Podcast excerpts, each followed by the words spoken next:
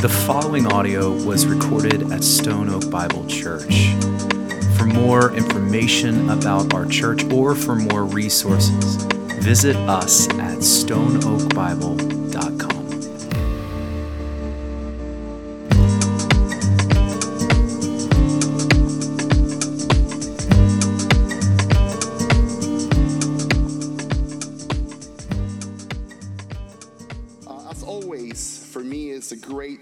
responsibility, uh, but also a great privilege to be here standing up before you with the great task of teaching God's word this morning. And uh, we tend to preach from the books of the Bible. Right now, we are preaching on First of Timothy, and we have been on this journey since January 2023. Today, we're going to start uh, discuss. Well, we're going to continue discussing chapter five. Um, I remember when I received the calendar, like in December, like I said, "Oh, look, I'm going to preach in September." So here we are. September.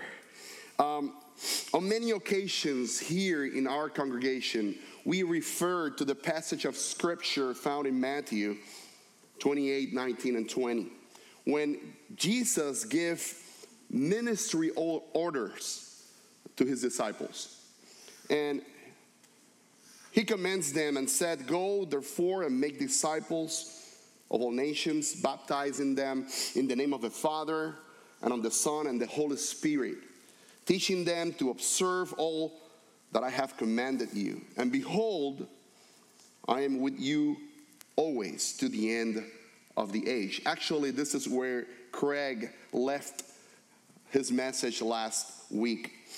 The promise made by Jesus that he will be with his disciples every day until the end of the world or until the end of the time was very significant to those who originally heard it. In fact, it is so very significant for us as disciples of Jesus today.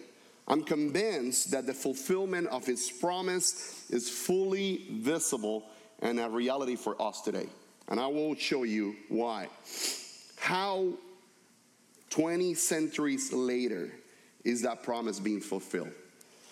Number one, he is always with us through the work of the Holy Spirit. Number two, He's always with us as He is revealed in His Word. And number three, He is with us through His church. So let me start with the first one. First, how is it that Jesus is always with us through the work of the Holy Spirit? Well, Jesus sent the Holy Spirit so that, that his disciples then and now will not be left alone after going to the Father until he returns. That's why he called the Holy Spirit the Comforter. The Holy Spirit does the work of regeneration in us, has convinced us that we need Jesus for our salvation. But also, the Holy Spirit guides us, comfort us, sanctify us, keep us in line to grow into the stature of Christ. So the Holy Spirit lead us to Christ. That's how Jesus always be with us through the work of the Holy Spirit. Second, how it is that he is always with us through his revealed word. Through God's word, we find the truth. We find the way and we find the life. Jesus said, John 14, 6, I am the way, I am the truth, I am the life. No one comes to the Father except through me. Through God's revealed word, we find his inspiration and his breath, which is profitable and useful for teaching, for reproof, for correction, and for training in righteousness, that the man of God may be complete, equipped for every good work. like it says in 2 Timothy 3 16 and 17. In the Gospel of John, its writer declares that Jesus is the Logos, the Word. The Spanish version indicates the word Logos as the verb, the verbo, el verbo, the word that carries the action in the sentence. So I will always love this verse in Spanish rather than English. It was a joke. In the beginning was the Word, and the Word was with God, and the Word was God. John 1 1. Through His Word, we can see that the, the God's character through the work of His Son Jesus and the truth of the gospel. This is why I say that Jesus is always with us. It is because we have His revealed Word. But then I'm going to the third one. How is it that Jesus has always been with us through his church? Actually, this is where I want to focus this morning. Most of us here, if not all, have been edified and blessed by, the, by this organism called the church organism that has been designed by God and commanded by Christ, who is the head of the church. God has given us the opportunity to belong to His church. As a part of His church, we have been adopted into the family of God. As part of His church, we have been baptized, buried with Christ, raised with Him. As part of His church, we have been trained as His disciples. Additionally, because we are part of Christ's church, we participate in a community of brothers and sisters who love God over all things and love one another. We care and help each other in prayer. We confess to each other. We support to each other. We submit to one another. We sing together. We eat together. Ultimately, we see Christ reflected in his church, and we thank God for the gift of Christ's church. Amen? Amen. Since the beginning of this year, we have been going through uh, Paul's first letter of Timothy. In this letter, we have found instructions given by the apostle to the pastor in the church of in Ephesus. Paul, inspired by the Holy Spirit, has provided direction and guidance and how to develop and lead the church of Christ. In previous chapters, we have seen the way in which certain matters must be dealt with in the church, and especially how the church determines who its, uh, who its, leaders should be. So, do you remember that in chapter 3 of First of Timothy talks about the qualities and qualifications that should characterize the elders of the church? In Timothy 3 1, 1 Timothy 3 1 says, they, the saying, This saying is trustworthy. If anyone aspire to the office of overseer, elder, pastor, he desires a noble task. The apostle, Paul, cons- uh, considers ministry leadership as a position of honor to exercise.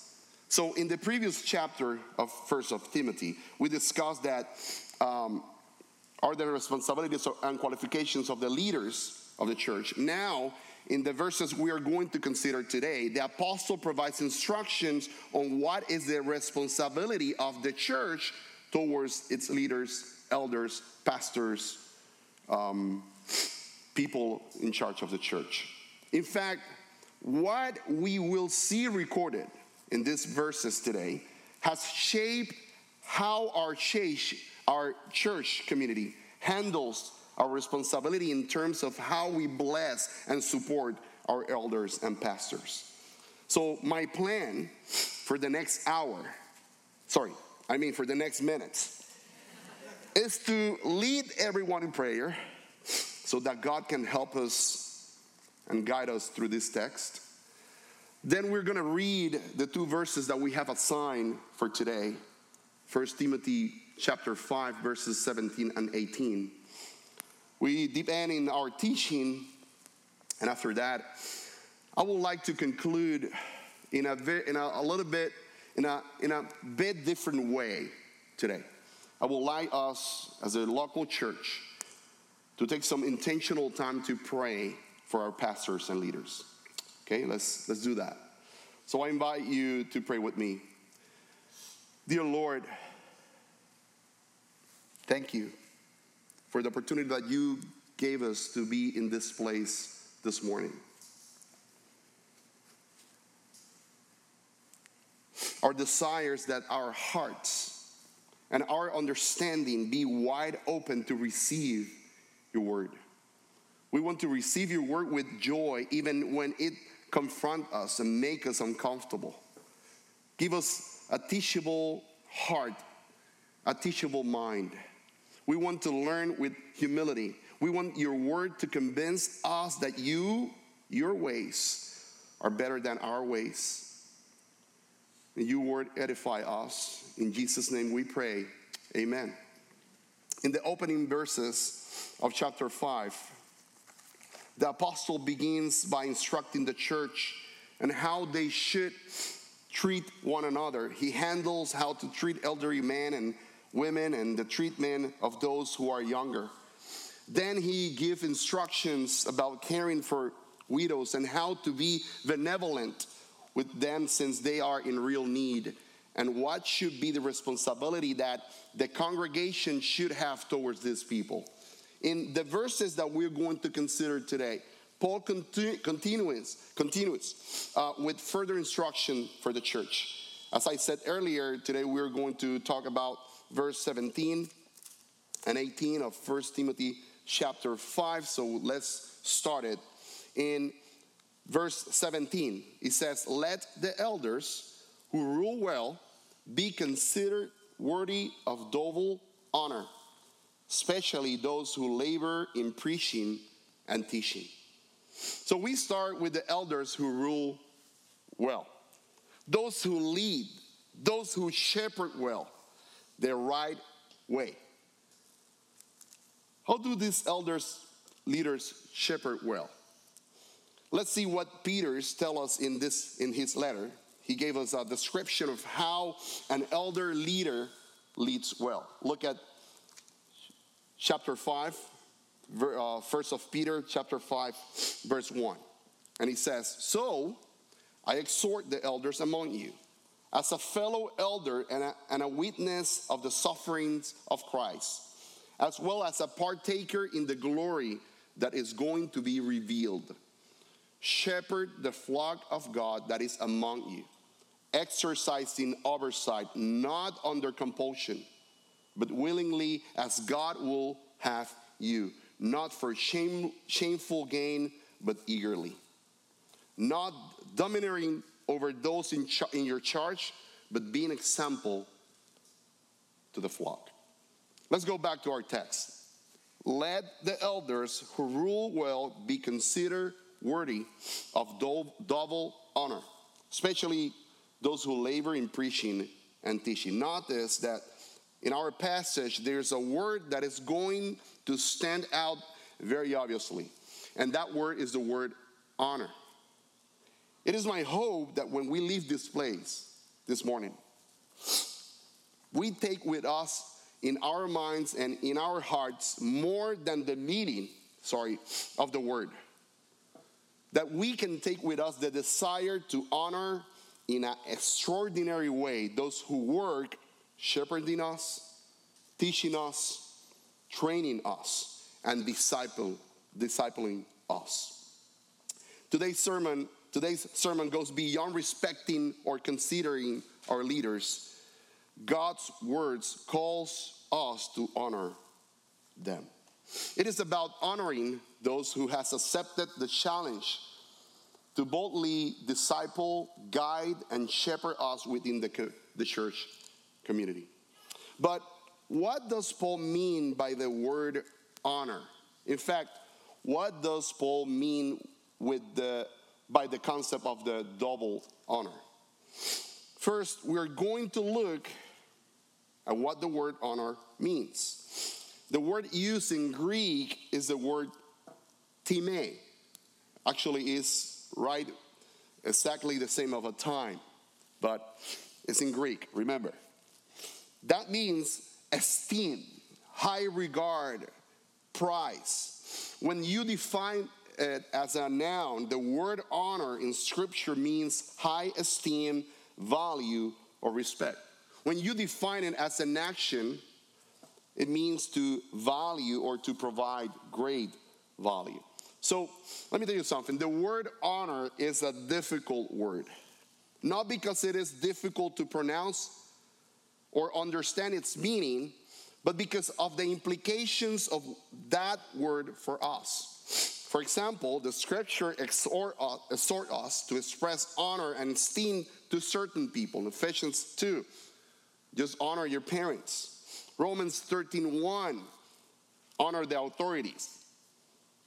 Leviticus 19:32, honor the elderly people. So again, it's uh, very difficult because honoring people is not in our nature. Actually, what we want to do is always honor ourselves. Every time I hear about the word honor, I remember this story. Maybe, probably it's a joke, but that someone told me when I was a little kid. You probably already know it. It's about a boy who was given two coins by his mother uh, before he go to church. The mother was very clear on her instructions. Instructions were one coin is for you. With this coin, you can do whatever you want. You can go to the store, you can buy candies, you can, well, what, I don't know what you can buy with a coin now, but whatever. At that point, yes, a lot of things. Uh, one coin is for you, and the other coin, because you're going to church, is going to be deposited on the offering plate at church. So while he was on his way to the church, one of the coins fell into the sewer. So he lost it. Sewer, sorry. Um, the child then looks at the only coins that he has and he said, Sorry, God, I just lost your coin.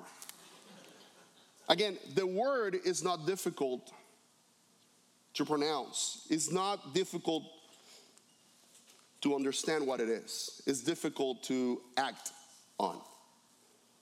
Our hearts will always ask us to honor ourselves. However, the Christian life, and this is important, is not about honoring ourselves, but about honoring God. And many times, honoring God involves honoring other people. So now, what does Paul means by the expression double honor? In fact, here is in today's verse is where, uh, sorry. In fact, here in today's verse is where we can only find this expression in all Scripture. The answer to this question in, our, in order to answer that question, let, us turn to verse 18.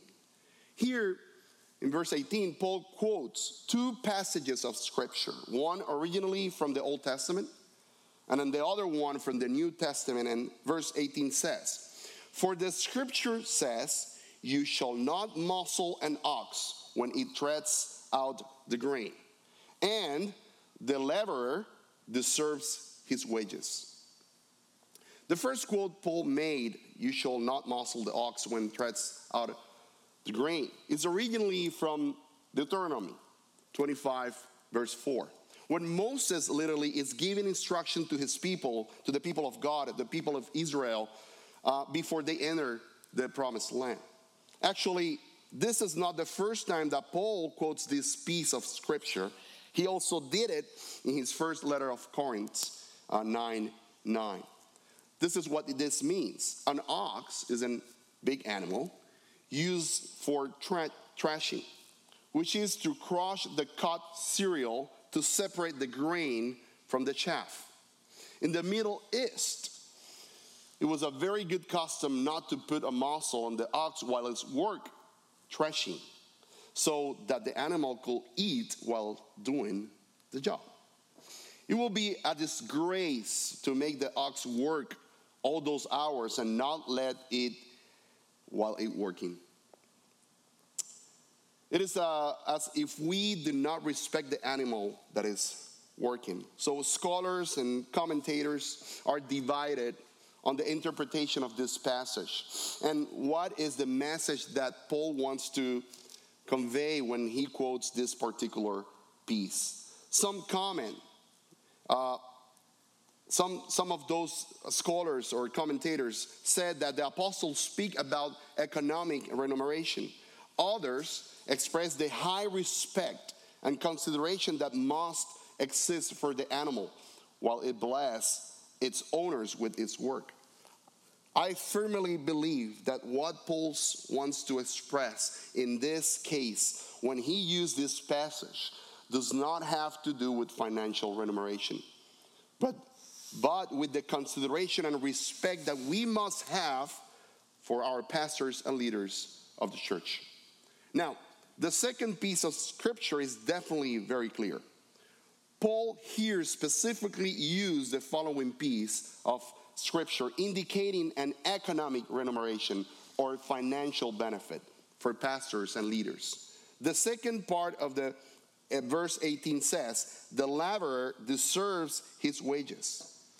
Here, the apostle quotes a statement from Jesus, recorded both in the Gospel of Luke, chapter 10, verse 7, and Matthew 10, verse 10, about the payment and blessing that those who work in his, uh, in his church or in his work should receive. Now, when we read verses 17 and 18 together, we can see that Paul wants to define this concept of double honor as a twofold concept. On the one hand, we honor our pastors and church leaders, holding them in a high esteem for the work they do. Do not deprive them of blessing or honor while doing the work of God's work. Do not hold them work they do. Sorry, do not hold the work they do in low esteem. In the other hand, on the other hand, that they honor our pastors and leaders by providing them with financial remuneration as payment for the work they do in shepherding, teaching, and discipling, discipling his church. Providing, uh, uh, providing support the same way we receive it with the work that we do outside the church. I would like to conclude this sermon with several questions. First question is How do we see the gospel being preached, talking about how to honor our pastors or elders? In fact, honoring our pastors, elders reflects the character of God and is the result of Jesus' mission to give himself completely in sacrifice for all of us. Honoring our pastors, elders should be not should not be a stumble block that set us back or hinders the mission of our church to glorify God by growing in Christ, growing together, and going to our world.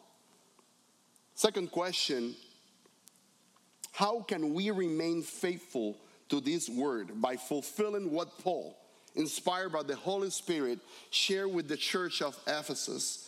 And with all the other churches in the world and throughout the time. I mean, how do we apply this to our reality as a church in the first century in San Antonio, Texas, here at Stone Oak Bible Church?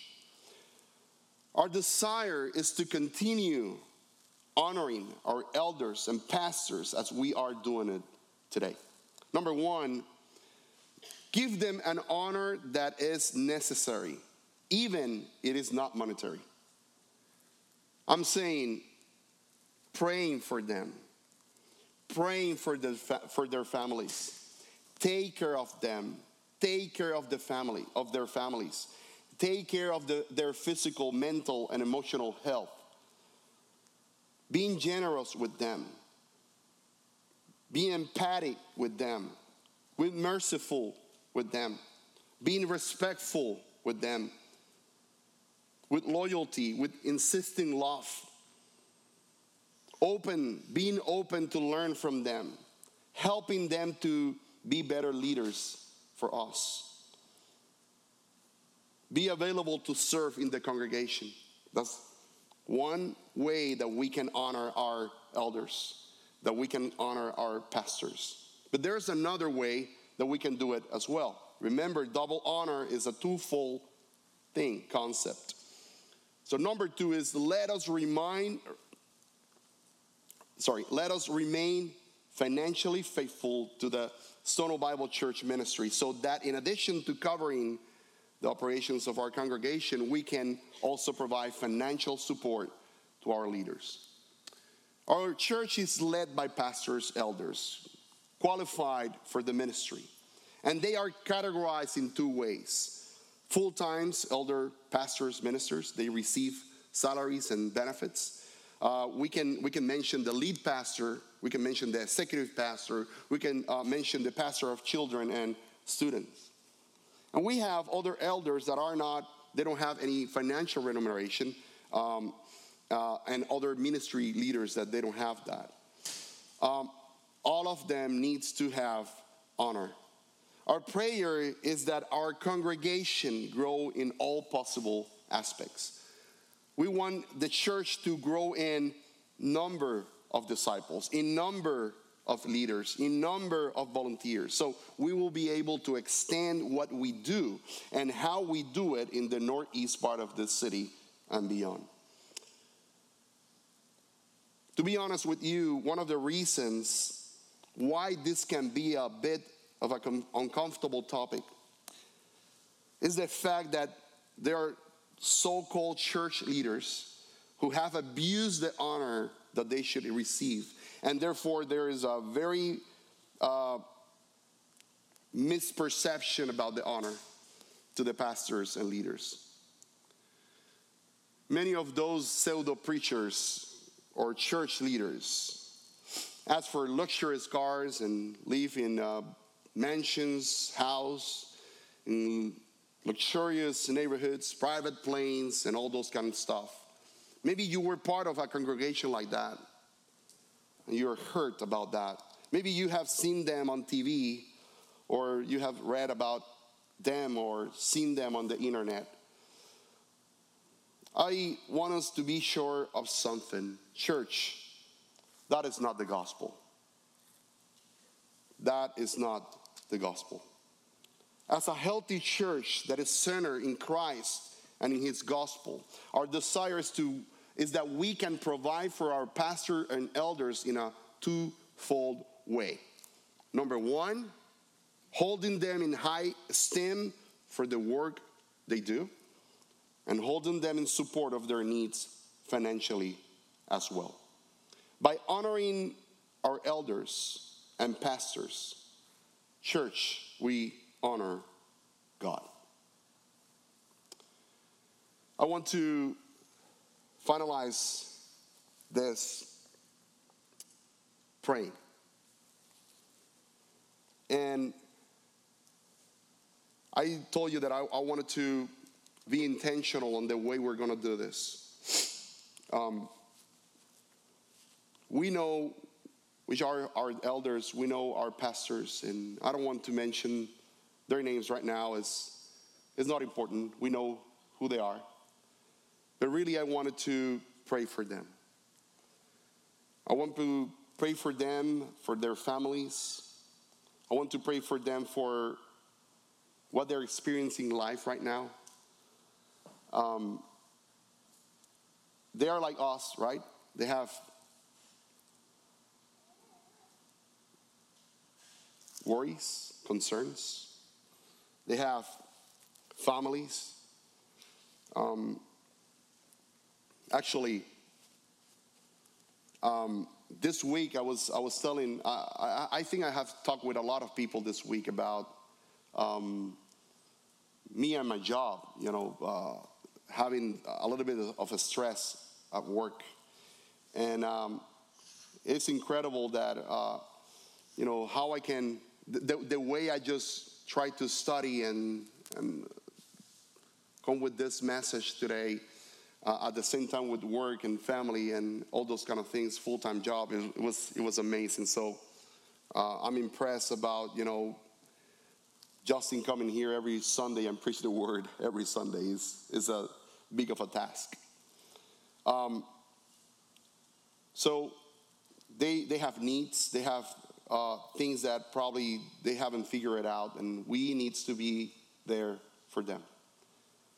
We, at the beginning of this chapter, we uh, book, we saw a lot of qualifications for the elders, uh, and we saw, you know, how hard it is to be in front of a church, um, and the responsibility that they have. But church, we have a responsibility on them too.